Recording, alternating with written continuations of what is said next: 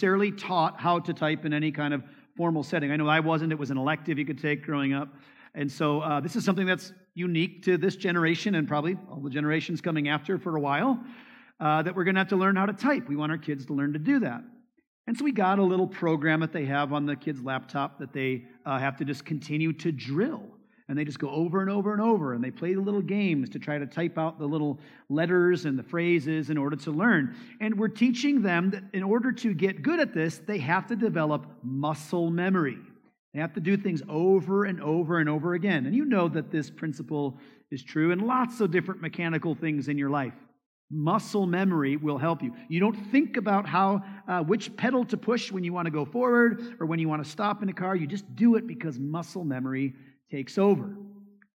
But as much as it can help serve us in many different capacities, muscle memory actually overrides some of our faculties of thought. So let, let, me, let me demonstrate that by this. You may be able to type 45, 60, 90, maybe some of you can type 100 words a minute or more in here. I wouldn't be surprised if some of you could do that here. But let me ask you this real quick, just right, right off the top of your head. Just think this answer to yourself. What hand and finger do you use to type the letter Y? Now, if you're like most people, you're probably in your mind having a little virtual keyboard, and you're, you might have even done this with your fingers in order to find Y on the keyboard and which finger you'd use to press it. If you're like most people, that's likely that's the case. And the reason you had to actually think especially hard about which hand and finger you use to press Y, even though you do it a thousand or 10,000 times a day, perhaps, is because your mind clicks to autopilot when you type. And you overlook things, you overlook details that are right in front of you. This is the way that this tends to work. When our brain shifts to autopilot, and muscle memory takes over. It can often cause us to overlook things that we would normally notice if we were paying closer attention. I think you guys know that principle and how it applies. But that can happen with Bible reading too.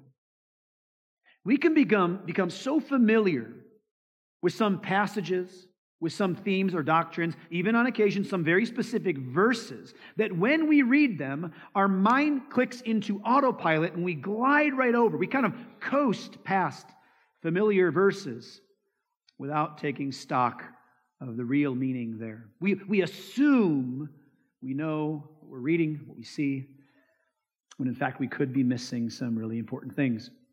I was asked this last week how sermon prep was going because today we're going to be in one of the most familiar verses in the entire Western world. It's John 3:16. That's what we're going to be covering today. Just a part of that verse. My answer was, you know, this is more challenging than many other verses, and not because I feel compelled to dig up some new, challenging things you may not have seen from there. I have long put to dead in me any desire to try to find something new. I want old truths that have been established, and your mind just needs to be reminded by all the time. But it was hard even for me a little bit to kind of look at these passages and make sure that I wasn't assuming things to be present. And so we're going to go through John 3:16 today. I was planning actually to go through a few verses, and as the sermon prep uh, carried on this week, it became evident that we're going to we're going to get through about half of this one verse just today. And the reason is because I want to try to override some of those autopilot tendencies that I suspect might be in many of your minds because of the familiarity that we have with this common verse. So, we're going to point out some words, dig into their meaning, and we're going to ask some questions about this verse that uh, you may not have considered in the past. We're going to look at this verse as though we've never looked at it before. And so, if, if this is the first time you've ever looked at this verse or really considered it, great. We're, we're all going to be on the same page as we go through this, and I hope that it will serve us well. So I'm just going to read our text today as I usually do. I'm just going to read John 3:16, then pray, and then we're going to begin unpacking that verse. So you can go ahead and follow along with me. Look at the words. I'll read it nice and slow, especially for this passage today. John 3:16. For God so loved the world that he gave his only son that whoever believes in him should not perish, but have eternal life. Let's pray. Father, this verse, at least the reference for this verse, may be the most common and familiar one in our Western world. Even for those who don't know the verse itself, we can look in the stands behind virtually every set of end zones in football and see someone holding a sign with this emblazoned upon it.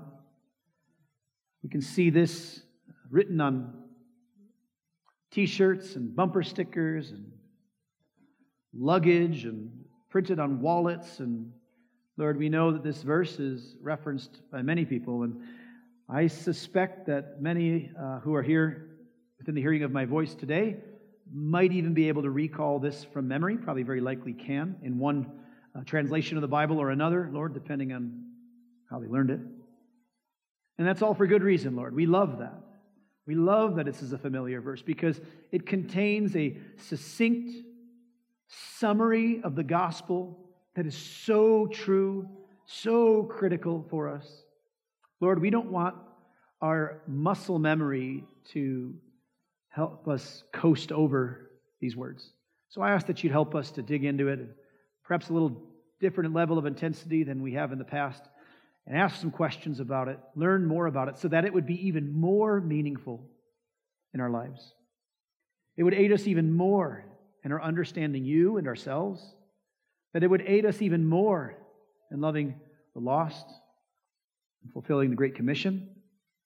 So, Father, use this awesome verse, we ask in Jesus' good name. Amen. I'll read it again. For God so loved the world that he gave his only Son, that whoever believes in him should not perish, but have eternal life. Now, we did not today just handpick this verse out of the Bible. We could have. It's a wonderful verse. Could have done that, and it would have been a, a great uh, time altogether. Uh, I've been preaching through the book of John for months. Uh, last week we, we saw John 14 and 15. Today we land on 16. So just this is just providentially where we've landed today. And the very first word that we see in this verse is the word for. For God so loved the world. That for is there for an important reason. We know the reason why we'd use the word for it. It connects the incoming thought with what preceded it. And luckily, if you've been with us for any period of time, you know we've already kind of covered what's come before. But for the sake of context, let's just make sure we're all together on the same page. These are the words of Jesus early in his ministry. He's speaking to a Pharisee by the name of Nicodemus. He's telling Nicodemus the most important things you could tell somebody. He's not going into some frivolous doctrines or some interesting uh, points, rudimentary points from the, the far distant past in Israel's history. No, no odd debates like that. He comes right out of the chute, Jesus does, without even hearing a question from Nicodemus. He tells Nicodemus what a man must do in order to be able to enter the kingdom of God. He must be born again. And he unpacks that a bit for Nicodemus. By the time we get right up to this verse, Jesus actually points back to an Old Testament passage. He points back to a time when the people were in the wilderness with Moses, where Moses had lifted up on a pole a bronze serpent. And the people, many of whom had already been bitten by snakes and were dying from the venom infecting them, needing a cure, had cried out to God. They'd looked at this serpent on the pole, they would immediately and miraculously be cured. The interesting episode in Israel's past. And Jesus mentions this story, and he compares that serpent being lifted up on a pole with himself. He even says, So must, just as, the, just as the serpent was lifted up in the wilderness, so must the Son of Man be lifted up, that whoever believes in him may have eternal life. And so he compares himself with the serpent. Whoever looks to Jesus to be saved will be saved. Just like whoever who was dying from that venom looked at the serpent would live. Jesus here explained that salvation, eternal life was the language there. Salvation is through belief in Him, in the Son of Man, in Him. It's not just salvation, it's, it's not just belief in His miracles. Nicodemus said at the beginning of this passage, he believed in the miracles. He saw the miracles. He knows that must be from a man who's come from God. He's already said this salvation does not come in believing in Jesus' miracles. Salvation does not even come in believing in Jesus' teaching. It sounds like, at the very least, Nicodemus is at least open to the teaching of Jesus. He's inquiring, asking questions, maybe challenging, but it sounds like something's going on there.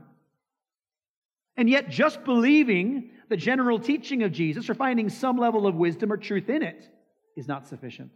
Even that does not grant a person eternal life. No. Jesus says that a person needs to believe in his death, namely, that his death would save. Whoever looks, believes in the Son of Man lifted up on the cross, believes that they need to be saved, looks to the cross for salvation, that person will be granted eternal life. Believe and eternal life. That's what he says. That's what just precedes this famous John 3:16. That was the last thing he said. That whoever believes in him may have eternal life. The next word, for, so you see this is now connecting that, right? The for here is introducing an explanation or reason for what Jesus had just mentioned. In other words, verse 16 is telling us why God offered his son. Why a person can have eternal life by believing. And what's the answer? Why? For God so loved the world. That's why. This is the point of the verse. It's the point. The point of the verse is to explain God's motivation for offering eternal life through belief in Christ. That's the point of this verse. He already said, whoever believes in the Son, whoever believes in him, will have eternal life. He'll say that again at the second half of John 3:16. So the reason for the verse is to establish why things worked that way because he so loved the world. That's why. I want you to consider this thought with me here, okay? God was not compelled by any force of nature, not by any force of utility to institute the plan of redemption. There was no universal law over the Creator that required that He provide salvation to His creatures at all, let alone by faith. He did so because of His love for the world. This was not obligation, this was not duty, for God owed it to the world. No, it's not what motivated this. For God so loved the world why, why would he put his son on a cross? Because he loved the world. That's why. God was compelled not by anything outside of himself, but by something inside of himself, namely love. He was not compelled by anything outside, only by what's inside. This is so important for us to realize. I want you to really unpack this with me. I want you to think harder on this one. God is not bound by anything but himself. That's it. He is only bound by himself. That's it. If God makes a promise, he is bound by something because it's his oath, it's his word. In fact, in the book of Hebrews, he says that when he bound himself to Abraham in a promise way back in the Old Testament, he bound himself in an oath by his own name. Why? Because there's nothing lower than him that he could bind himself to. He can only bind himself to himself. There is no authority greater. There is nothing higher than him. There's nothing at all outside of him that can make him act. It is not as though if God did not do this, if He did not provide a plan of redemption, a way for us to be saved, if He didn't do it, then we could get together as a mass of humanity, get in our little huddle, figure out, yeah, yeah, let's, let's, let's tell Him, let's do it, and then turn around and say to God, hey, this is unfair. You owe us some way out. We couldn't have done that. We cannot bind Him by anything outside of Himself. He is under absolutely no obligation intrinsically whatsoever to save sinners. No obligation at all. You know, sometimes we have legal authority to make demands on other people. You know this, don't you? In fact, you even have legal authority over those who are higher in authority than you. Your boss, your boss, if he tried to undercut you, not pay you what you deserve, just didn't cut you a check when payday came, you could take him to court. You could sue him. How? How does that work out? Because he has an authority over him. And so you can go to your boss and be like, I'm, I'm going to sue you. I don't care if you're my boss. I don't care if the paychecks come from you. Uh, um, we're going to take the money from you. You're going to be fined. You could go to jail. All manner of civil penalties can take place. How does that work out? How does that work?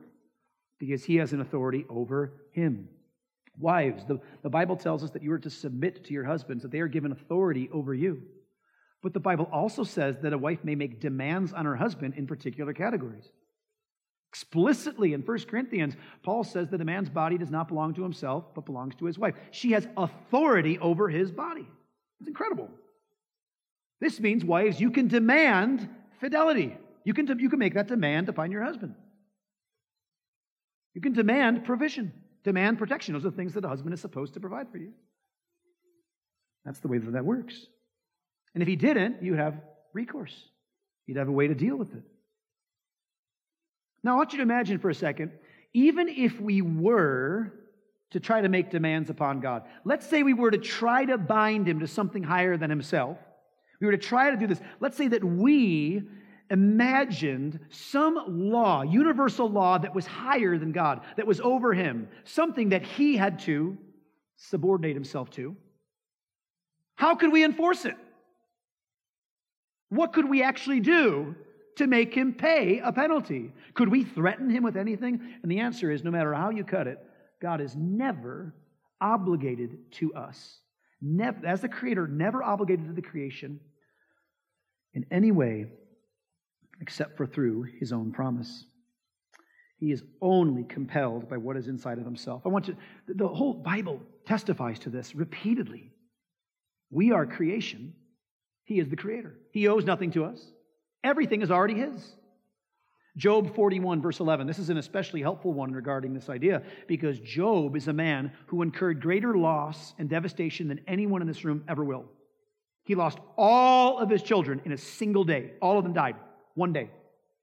All of his property, all of his possessions, all of his hard earned wealth, everything gone. Even his physical body was crushed he literally, in pain, would scrape boils and, and the, you know, that itchy kind of feeling. That's one of the worst feelings that there is, isn't it? He, he used potsherds to scrape his skin because every part of his body was just an utter, abject misery. Even his own God, his own wife is saying, Curse God already and let him kill you. Clearly, you're an enemy of him. He hates you. Just push him across the edge and finally die. His wife, his wife, who's already lost all of her children, is like, Please, you die too. Right? It's intense. Job cries out to God, and even his best friends gather around him, and they prove to be no real good friends at all. They begin judging him. Well, Job, this must be because of you, man. And he cries out, You are my friends. You come here in my worst moments of my life I could possibly experience. You, even you are gone. And he finally cries out to God and he shakes his fist. God, why? Why? Why? Do you know what God answers? Job 41 11, he says, Who has first given to me that I should repay him? Whatever is under the whole heaven is mine. That's God's answer. He gives, he gives chapters long answer here. God's summary is I don't owe you anything. I don't owe you life, relief from pain, wealth or prosperity. I owe you nothing. Everything under heaven is already mine. You get that? Job, even in that pain, cannot obligate God. You, you owe me, God. No, I owe you nothing, is what God says. What an intense truth. David says the same thing in Psalm 50, verses 9 through 12. He's speaking, uh, kind of pro- prophesying for God here. God says, I will not accept a bull from your house or goats from your folds, for every beast of the forest is mine. The cattle on a thousand hills. I know all the birds of the hills and all that moves in the field is mine. If I were hungry, I wouldn't tell you, for the world and its fullness are mine. You have nothing that's not already mine, God says. You can't give me any gifts. You can't provide anything to me that doesn't already belong to me. Romans 11, Paul says the same thing. Or who has given a gift to him that he might be repaid? You can't give God something and put him in your debt. For from him and through him and to him are all things. To him be glory forever. Amen. Acts 17, 25. Nor is he served by human hands as though he needed anything, since he himself gives to all mankind life and breath and everything. You see this repeatedly all throughout the Bible. We've got nothing. He has everything. Even we are his. That's the way that it works. He's the creator. We are the creatures. This could be really, really, really, really bad news, except God so loved the world. God gave us everything, every good thing that we have, everything, and we spat in his face in sinful rebellion. Yet God made a way for rebellious sinners like us to have peace with him. He, he provided it, he just gave it to us. How? By belief in the substitute death of his son Jesus. But why? And that's the question that's being answered here. Why did God provide his son that we can have eternal life? Why did he do that? Because of his love for the world. There is nothing stronger than that. There is no impulse, there is no force in all of existence that is stronger than the will of God. Absolutely none. God moved, God acted, God was stirred up to carry out a plan of redemption by the strongest force in the entirety of the universe his own will, namely his love.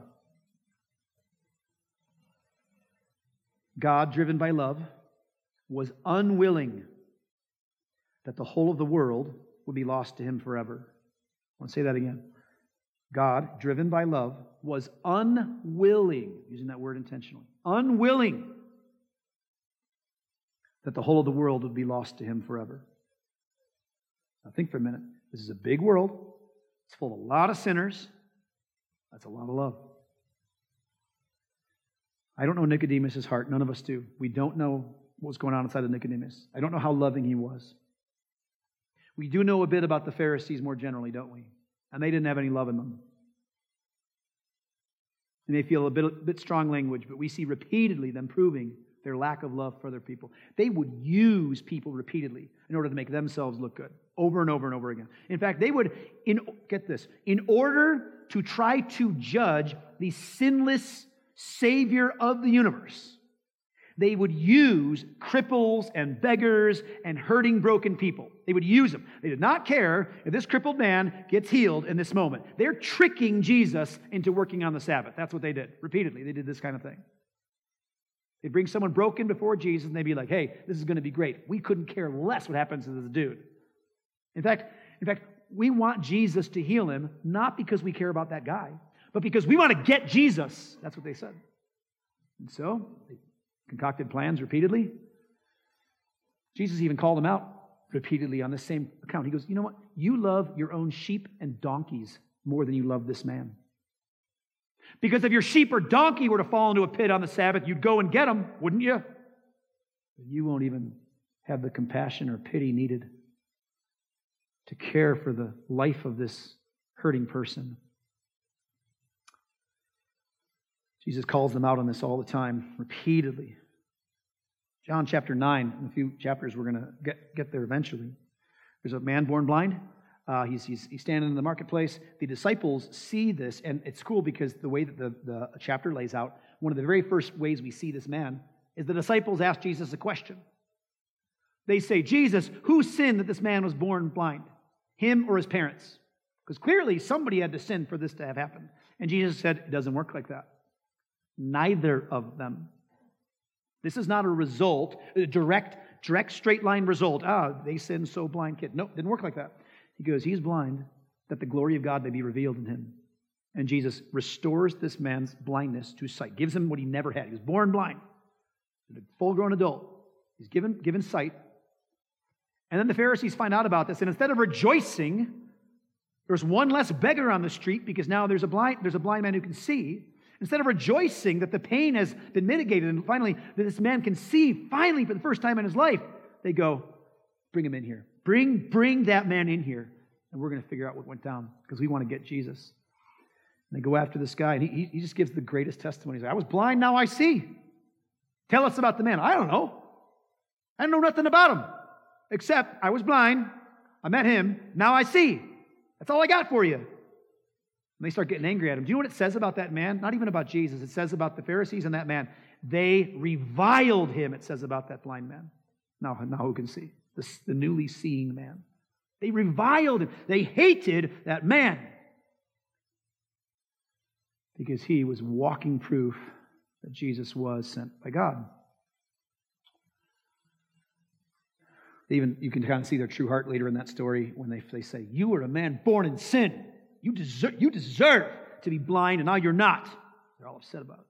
They have no compassion in their hearts. Matthew chapter 23, Jesus says this of the Pharisees They tie up heavy burdens, hard to bear. They lay them on people's shoulders, but they themselves are not willing to move them with their finger.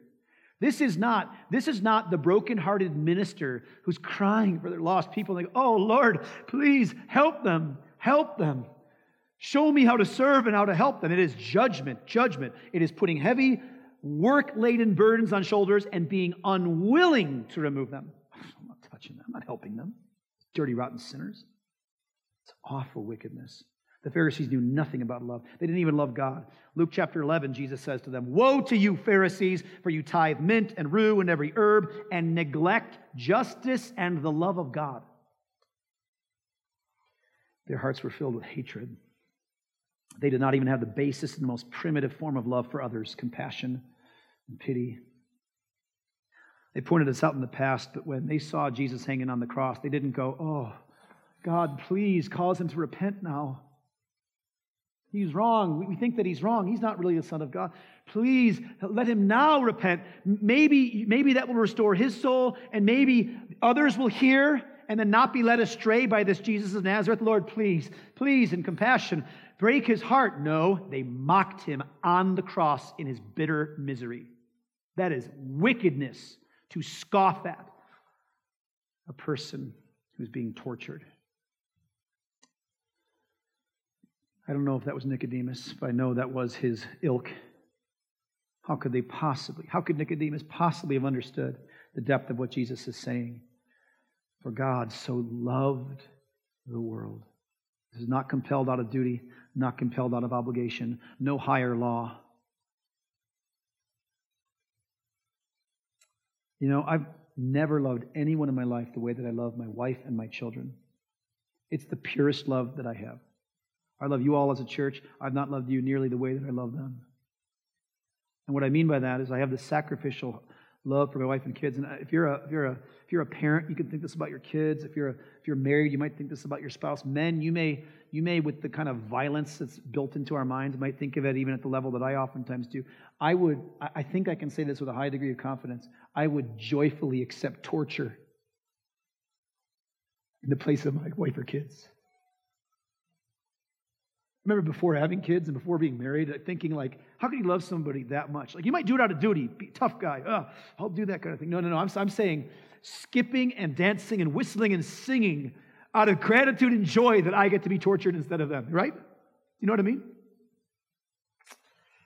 And even there, even with the family, that I think that the most beautiful sound in the world is them laughing.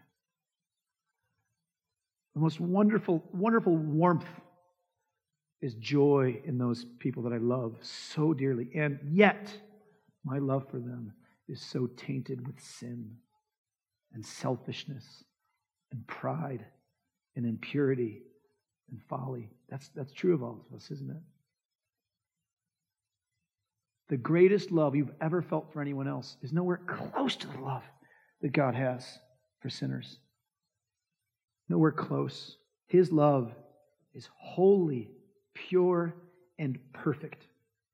All other love that we can ever feel or experience from us to another is mere hazy reflections of the true love of God. That's why Psalm 36 7 says, How precious is your steadfast love, O God. Some of your translations would say, How priceless is your love, O God. And yet, in order to understand what's going on, we have to ask another question. That unconditional agape love that's spoken of there. What does it mean, though, that God so loved the world? The world. Who is it that he loves? Who is the object of his love in this verse? Here's, here's what I mean by this the word world can mean a number of different things, both in English and in Greek. It can mean a bunch of different things. And so we have to ask, what did Jesus mean when he said God so loved the world? There's at least five different ways you can, you can see the uh, definition of love with the same Greek word for cosmos in the New Testament. And, and even just in John, there's, all, there's actually more than that probably. There's at least five different definitions you have to mine through, and then ask yourself, which of these ones did he have in mind? The first is, the, uh, is an obvious one physical earth. Cosmos, it's the same word that we would use for cosmos today. It means the material universe, physical thing. Trees, rocks, sand, stars. That's one way this could be used. Another one, systems of ungodliness. This is used all the time by Jesus. The world hates you. The world hated me. That's talking about the systems of godliness. Sometimes the word world is used by Jesus to refer to unbelieving humanity. He says this in, uh, for example, in John 14, when he says that the world cannot receive the Spirit of truth, for it does not see him or know him. So sometimes it refers to unbelievers, unbelievers very specifically. Other times, the word world means believers, believing humanity. Like John the Baptist uses it when he says, Behold, the Lamb of God who takes away the sin of the world. Does Jesus take away the sins of non believers? No, he does not. He takes away the sins of believers. That's how it works. You believe, you have eternal life. How? Because your sins are now paid for in Jesus. Belief ends in eternal life. Get that? So is he has he taken away the sins of the unbelieving world? No, that means the believing world. So sometimes it can mean that. And lastly, the world can mean all humanity. All humanity in a general sense. Every human, every image bearer of God, from Adam to the present. Every, everyone who's ever lived.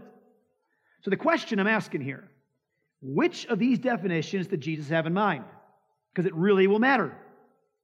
Is Jesus saying, God so loved the trees that he sent his only son? No, because it's clear what he, who, who he's, he's talking about people kind. That's going to come up later. He's talking about system. Oh, God loves the sinful systems of the world. No, he hates sin, as I said repeatedly. Unbelieving humanity, believing humanity. You might not be surprised to find that there are a handful of different uh, answers to this in history. Uh, I'm not going to unpack this a lot right now. I'm just going to tell you what I think it is, and in future weeks, we're going to see this unpacked further. I think what Jesus has in mind is all humanity. I think that's what Jesus means. Every human who's ever lived. I think that's what he means here in this text. And for the record, this in no way tramples on any other doctrine. J.C. Ryle um, uh, is a commentator who wrote on this particular passage. I, I, I found his summary here where I've arrived as well, and I thought he worded it in a helpful way. I'll read this to you. I believe in the electing love of God the Father as strongly as anyone. I regard the special love with which God loves the sheep, whom he has given to Christ from all eternity, as a most blessed and comfortable truth, and one most cheering and profitable to believers. I only say that is not the truth of this text. And I'd agree the same with him. In other words, we know many other places in the Bible, God does not love everyone in the same way. He does not have the same kind of love for everyone. We know this. There's a kind of love that God reserves only for those who love Him. John will even tell us about this later in chapter 14. Jesus says, He who loves me will be loved by my Father. See, that's that's, that's a transactional, that's a conditional kind of love. There's something going on there. We will unpack this in the future. But God loves the elect in a special way, in a way that He does not love the non elect. We'll see this in Romans chapter 9, uh, which will reference Malachi chapter 1 in the Old Testament. He says this simply Jacob have I loved, Esau have I hated. No matter what you do with those words, well, it doesn't mean hate, it doesn't mean love. Whatever it means, He's distinguishing between a kind of love for Jacob and something very different for Esau. That's the whole point. So, yes, it is true that God has different kinds of love for people.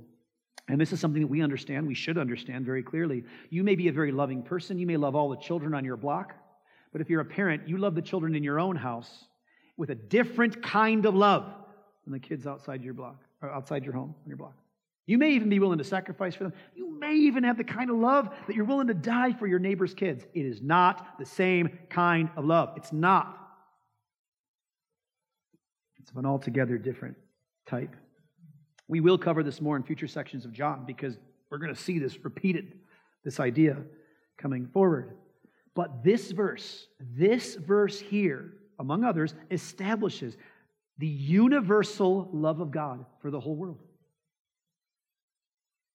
The universal love of God for the whole world. I'm going to quote John Calvin here, who said about this exact verse. He says, The Heavenly Father loves the human race and wishes that they should not perish. That's a great summary. I think that's what it's being said here.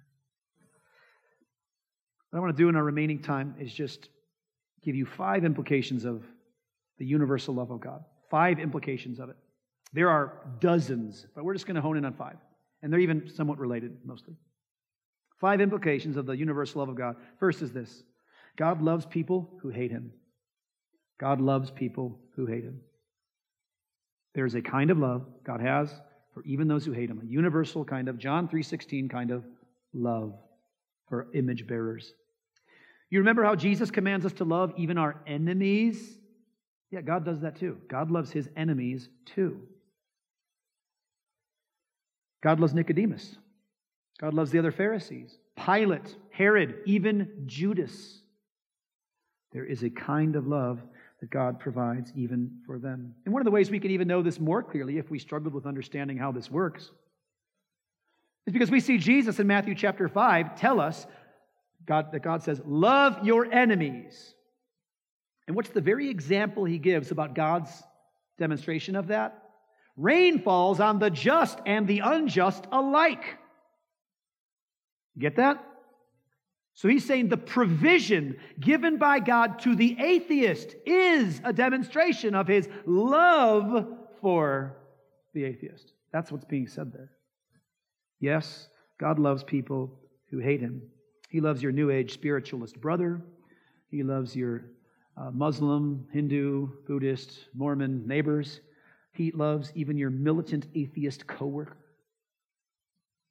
His love for the world is without condition. We don't have to do anything to earn or deserve this kind of love, and so we can't do anything to remove it. This kind of love cannot be removed because we're wicked. More often than not, this universal or unconditional love of God is not returned. It's not reciprocated. When a person's deprived of love, when a human, like you and I, when we are deprived of love, it leads to all sorts of distress. You know, this mental, physical, emotional distress. But God is the source of all love. He does not require that his love be returned for him to function properly. He doesn't get embittered. Okay, fine, you don't want to love me? Fine. No more universal love for you. It doesn't work that way. The seasons come and go. Provision and blessing comes and flows. Rain falls on the just and the unjust alike. Continues going. In fact, do you remember what God promised after the flood? Remember this, Bible folks? After the flood happened, um, he, he put a rainbow in the sky as a symbol. What was the symbol for? No matter how much they sin, I won't destroy the world again like this. Why does he say that? Because they're going to keep on sinning so much that you're going to go, when's it coming? And I'm promising you, no matter how bad it gets, until the end of human history, never going to do it. And for the record, never going to do it with water again like this. That's the point. It's not now the people will sufficiently be good enough to not deserve the wrath. No, I'm just promising you. And he puts a rainbow in the sky. And you know what that bow is? The bow in a sky. It's literally the same word for a bow, like a bow and arrow. It's the bow facing up for the arrow to point into the heart of heaven. He incurs wrath on behalf of the world that he loves. If you struggle with loving people whom you felt hurt by, draw near to God.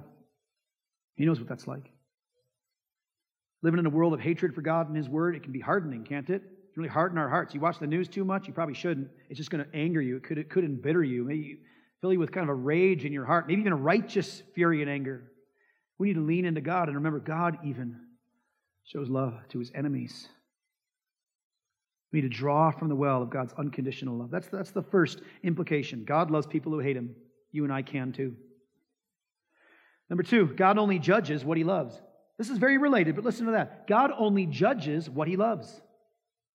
So, which of the people that God will judge in the end, at the, at the, at the white hot throne of judgment, when the books of the deeds come out and people are judged according to what they've done because they didn't believe on Jesus, When they're judged according to their deeds, how many of those people will he have loved? All. He's not giddy going, Oh, I'm so glad you're here.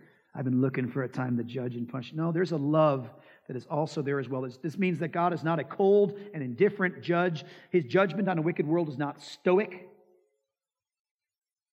When Jesus flipped the tables in John 2, one chapter before this, he did so not because he had no love in his heart left for the robbers around him, making that place into a den of robbers.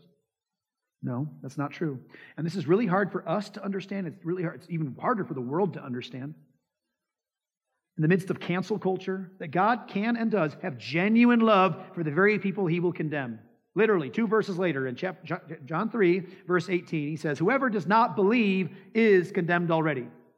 So condemnation from God is given to the very ones it says, For God so loved, here in verse 16. You see, many people look at the Old Testament and they see pictures of God and they see his judgment and they go, Man, he was so angry back then. We finally got a loving God in the New Testament. This is wrong for so, so, so, so many reasons. First and most obvious is the New Testament covers a span of about 30 years. That's it. A single group of people in, a, in a, just around the Mediterranean Sea, mostly Israel right there, in a little, that's all it's covering. One generation. And the entirety of the Old Testament is generation upon generation upon generation upon generation, thousands of years of history. Nations coming and going, building and dying, and wars and everything. All of this. And so for us to look at a giant swath of history, thousands of years, and to see people come and people go, nations rise, nations fall, we go, oh, he's so angry then. God was just as loving in the Old Testament as he is in the New. He was just as gracious in the Old Testament as he was in the New. Many people see the anger of God and they think there's no way that judgment and love can coexist. That's false. You better believe it exists. Judgment and love coexist in God every moment that we live. If you're a parent, you know what this feels like, right? Because you've had to spank your little kid's butt. And why is it good for you to spank your little kid's butt?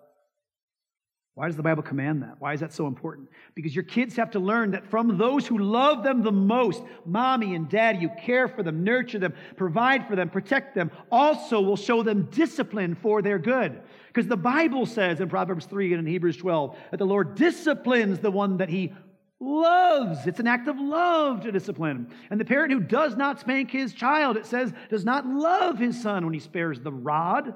That kid's going to grow up and think that every time he runs into a hardship, God hates him. Teach your kid, teach your kid to love God and to feel the love of God even during hardship. Third, God loves you even when it doesn't feel like it. That's what you teach your kids when you, when you discipline them. God loves you even when it doesn't feel like it. Some think that God does not love them because they see the hardships they have to experience as proof He doesn't love them. There's the proof, all the hard stuff. If God really did love me, why did He let me go through X, Y, and Z? Oh, really? Do you think that God loves his son, Jesus? How did his life work out? Don't you see? People see hardship as proof that God doesn't love. But the chief evidence of God's love for the world is that he sent his only son, whom he loves most, to die, to experience hardship and trials and wicked torture. Don't judge God's love for you based on your experience of hardship. Our world doesn't even know what love is. You see those love is love signs that are meaningless. They're utterly meaningless. They mean nothing. No one can define that. They don't know what it means. The word defines what love is. All only true and perfect love comes from God. That's it. The only way that anyone can love anyone in any way is because God gives love even to those who hate him. But our world says that if you say or do anything that makes another person feel uncomfortable, that's proof you don't love them. Because judgment, condemnation, anything that makes me feel bad is proof I'm not loved. That is so false. We can experience this in God first. Fourth, God loves us before we ever love Him. You can tell every person you ever meet, God loves you. When I moved to Utah, we started a ministry called God Loves Mormons, and we knew what that name meant. God loves Mormons. How? I had two reasons in mind. The one was I believe that this is true. It's a universal love for the people of this world, no matter what background they're from, what faith they're from. You can say with full confidence to a person that you're running into, God loves you. How do you know? The proof is He sent His Son. That's how we know. We know He loves you because He sent His Son. That's exactly what Jesus says here. We love because He first loved us, 1 John 4 19. We love because He first loved us. God's demonstration of love for the world is him sending his son. And more so for the elect. It is true, more so for the elect. That God demonstrates his love for us in this. While we, believers, while we, the elect, were still sinners, Christ died for us. That's also true. That's true at another level. We'll be getting there in future weeks. But God leads us in loving first. He leads us in loving first. Do you love any unbelievers in your life? Do you love any probably non elect people in your life? That is, people who will never believe in God. Do you, do you love any of them? Yes. Do you think you love God more? Do you love, love people more than God loves people?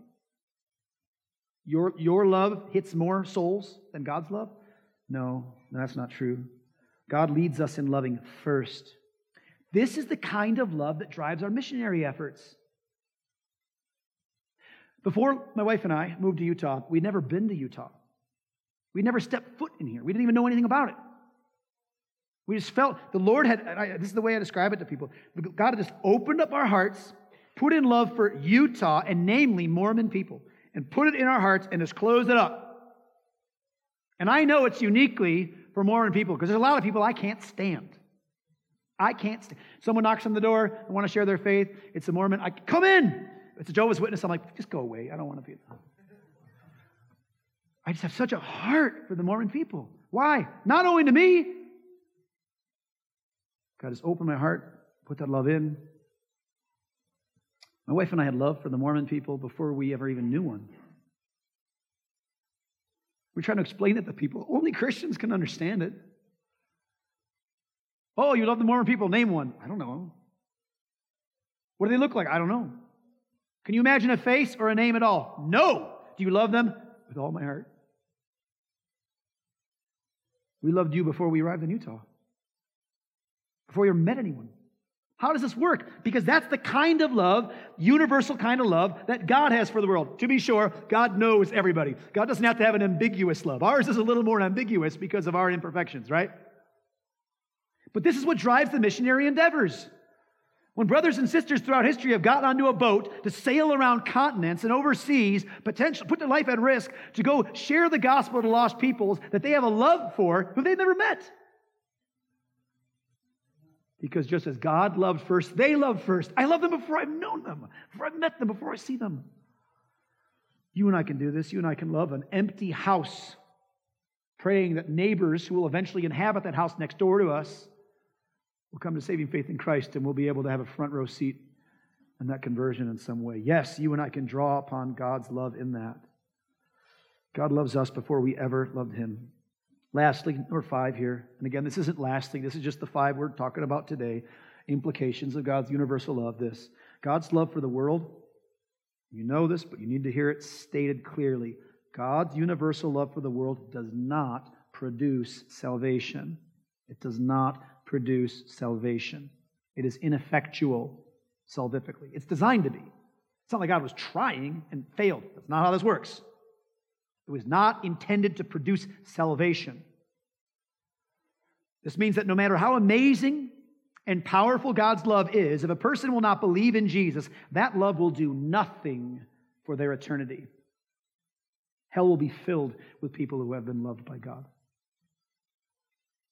This kind of universal love is not a saving love. You can have this kind of love from God and not be saved at all. Here is why this matters so much. There will be people who will feel love from God, and they will be right. Their business will thrive, rain will fall on their fields. Uh, they may even pray for a child who gets sick and goes to the hospital. And maybe not because God promised to answer the prayers of non believers, He actually doesn't, But just because of his kindness, just because of his love for the lost, his provisional, unconditional, universal love, the child will survive.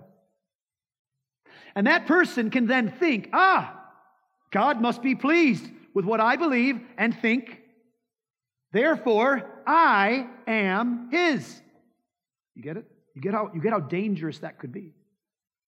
And for another believer to come along and go, well, that's not God's love. Well, that's actually not true. It, it, it actually is God's love. The provision actually is the love of God. It's a universal kind of love. It is not a saving love. This is why you're going to have charlatans who call themselves pastors all over the place these days, coming out of the ground like a stirred up anthill, proclaiming false things as true about gender and sex and kids and abortion and all manner of godless wickedness. And because they're observing some things that they see as good in their life, and they even maybe rightly are seeing that as in some way the blessing and love of God, they go, Therefore, I must be proclaiming what is true. I must be honoring God. I must be one of His. False. Judas received more love from Jesus in a practical, physical sense than you and I often have. We didn't hear, we did not get to experience sermons from Jesus other than written. We did not hear his voice. We don't know what Jesus smelled like or how tall he was, that look in his eyes when he's talking to you. We don't, we don't know those kinds of things yet. Judas did, all the while hating him.